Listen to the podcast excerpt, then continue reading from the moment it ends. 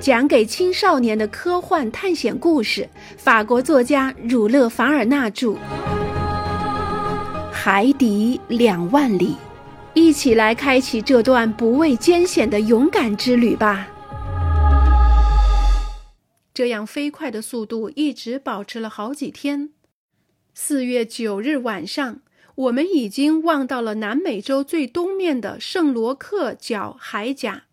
但这时，鹦鹉螺号又重新躲起来，它潜入了更深的海底，去寻找位于圣卢克角和非洲海岸边塞拉利昂之间的一座海底山谷。这座山谷在安第列斯群岛的同一纬度上分叉，一直延伸到北面一片九千米长的大洼地。在这个地方，海底的地质断层形成了一处长六公里、一直延伸到小安地列斯群岛的非常陡峭的断崖，而且在青角岛的同一水平线上，还有另一座不可忽视的断壁。这两个断崖就这样把沉默的大西洋城围了起来。这片海底大山谷里点缀着几座风景如画的海底山峰。至于这些情况，我主要是根据鹦鹉螺号船上图书室里收藏的一张手绘地图来讲述的。这张地图显然是根据尼莫船长个人的观察，出自于他的手。这两天内，我们用纵斜基板潜入这片荒芜深邃的海区里参观。鹦鹉螺号能沿着它的对角线做曲线运动，潜到海底的任何深度。但四月十一日，它突然浮出水面。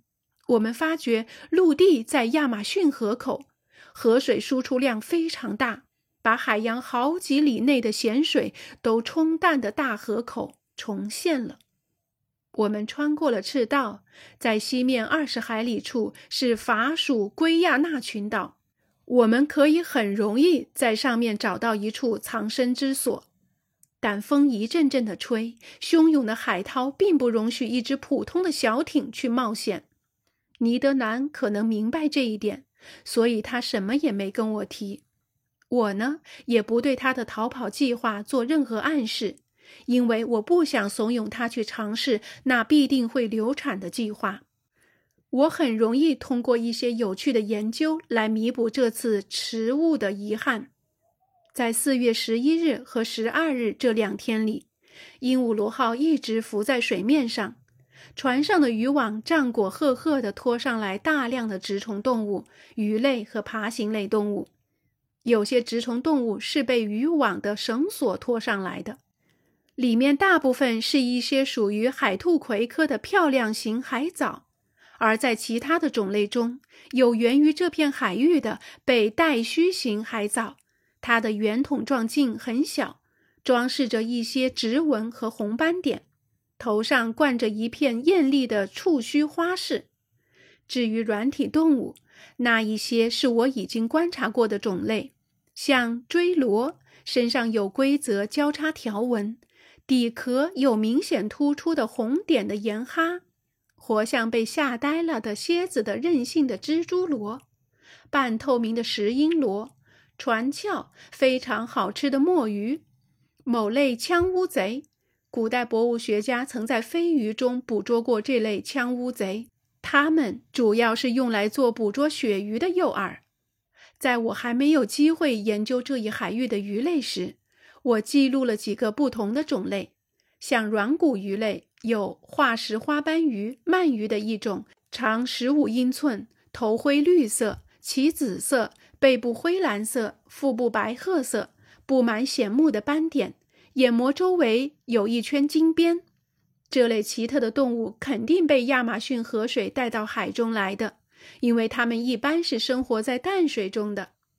多瘤鳐鱼，喙尖，尾长而细，有一根齿形利刺，长一米的小角鲨，皮灰白色，排成好几列的牙齿向后部弯曲。俗名是拖鞋鱼、蝙蝠粪鱼，一种等腰三角形的淡红色鱼，半米长，胸鳍长在突出的肉上，使它看上去有点像蝙蝠。但它们长在鼻孔附近的角质触须，又使它有“三角鱼”的绰号。最后是几类灵虱，两侧闪着鲜艳的金黄色斑点，鲜明的紫色酸刺鱼，它的色泽柔和，像鸽子喉咙的颜色一样。我现在要用我观察的一组多骨鱼来结束这些有些枯燥但十分准确的分类。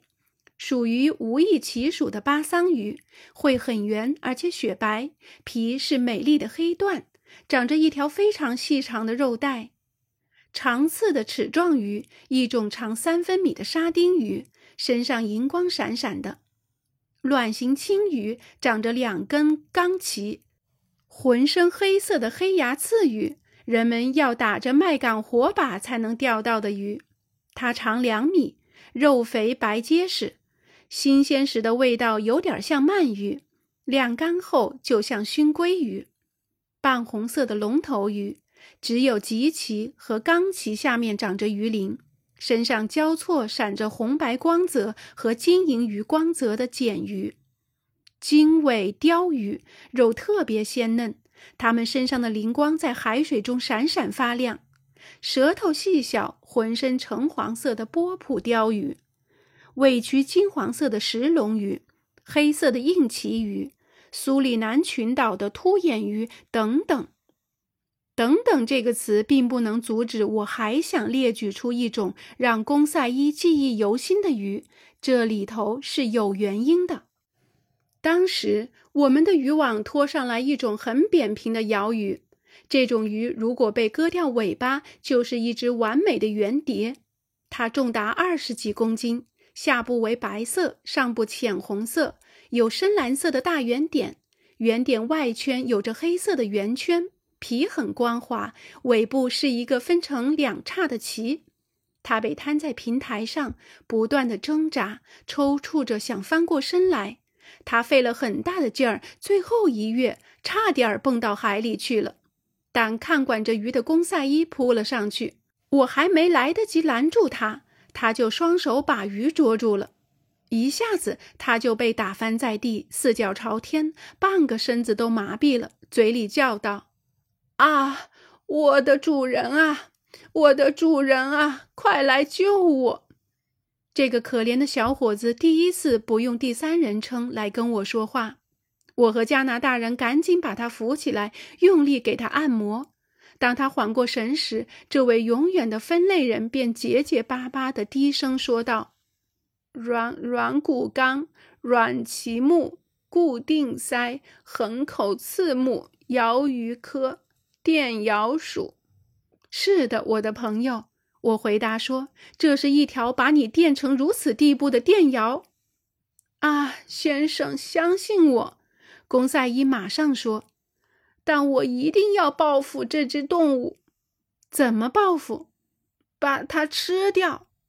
当天晚上，他真的这么做了，但这是出于纯粹的报复之心，因为坦率地说，那肉简直是啃不动。不幸的公赛伊是受了一种最危险的电鳐的袭击，这条鱼叫伞形电鳐。这种古怪的动物在诸如水这样的导体中，在几米远能够电击其他的鱼。它发电的器官功能无比强大，身体主要部位的带电面积绝不小于二十七平方英尺。第二天，四月十二日，整整一天，鹦鹉螺号向荷兰海岸靠近，接近罗马尼河口，那里生活着好几群以家庭为小组的海牛。这些海牛像海马和大海马一样，属于人鱼目。这些美丽、安详、温顺的动物，长六到七米，体重至少有四千公斤。我告诉尼德兰和公赛伊，有远见的造物主赋予这些哺乳动物一个重要的角色。的确，正是它们像海豹一样，以海中的海草为食。把阻隔热带河流流出海口的大面积海草消灭掉，你们知道吗？我补充说，当人类差不多将这些有用的动物种类统统消灭光时，会有什么后果吗？那就是腐烂的海草就会毒化空气，有毒的空气会导致黄热病，使这个富饶的地区变得一片荒凉；而有害的植物会蔓延滋长在这片酷热的海里，疾病就会不可抵制地从普拉塔的里约河口一直蔓延到佛罗里达。但如果按杜斯奈尔的观点，这种灾难比起海里的鲸鱼和海豹数量减少而带给我们后代的灾难来说，那还不算什么，因为现在海里不再存在着那些上帝派来清扫海面的大胃口动物，海洋里到处充斥着章鱼、水母和枪乌贼，海洋将变成一个巨大的疾病传染源。然而，尽管明了这些道理，鹦鹉螺号船上的人还是捕捉了六只海牛。这其实是为了补充船上的食品储备。这种美味的海牛肉比牛肉和小牛肉还好吃。但这样的打猎并没有什么意义，因为这些海牛面对捕捉丝毫不做反抗。就这样，几千公斤的肉被晾得干干的，放进船内储存起来。这一带海域的物产丰富。那一天，另一次大规模的捕鱼又使鹦鹉螺号船上的食品储备大增。船上的渔网捞上来很多头上隆起一块椭圆形肉边骨片的鱼，那是属于亚鳃软骨目第三科的硬鱼。它们身上的扁平圆盘是由活动的横软骨组成的。这种鱼可以在这些软骨之间造成真空，使自己能像吸盘一样吸在物体上。我在地中海中观察过的硬鱼就属于这一种，但这里的这一类是这一类海区特有的软骨硬鱼。我们的水手一捉到这些鱼，就把它们放进盛满海水的桶中。捕鱼结束以后，鹦鹉螺号就向海岸靠近。在那个地方，有不少海龟睡在水波上，但要想捉到这些珍贵的爬行动物是很困难的，因为稍微有动静，它们就会醒过来，而且它们坚硬的甲壳不怕鱼叉攻击。但用硬鱼就可以特别有保障，并且准确地捕捉到海龟。实际上，硬鱼是一个活鱼钩，它会给淳朴的钓鱼人带来好运和财富。鹦鹉螺号船上的人在硬鱼的尾巴上结了一个足够大、能够确保硬鱼自如活动的环，环上系着长绳，绳的一端系在船上，然后这些硬鱼就被投进海里，立刻它们就会开始发生作用了。它们游过去，吸在海龟的胸甲上。硬鱼是非常固执的，它们宁可被撕烂，也不愿意松开吸盘。于是，船上的人就把它们连着被他们粘住的海龟一块儿拖回船上。我们就这样抓到了好几只宽一米、重两百公斤的卡古安海龟。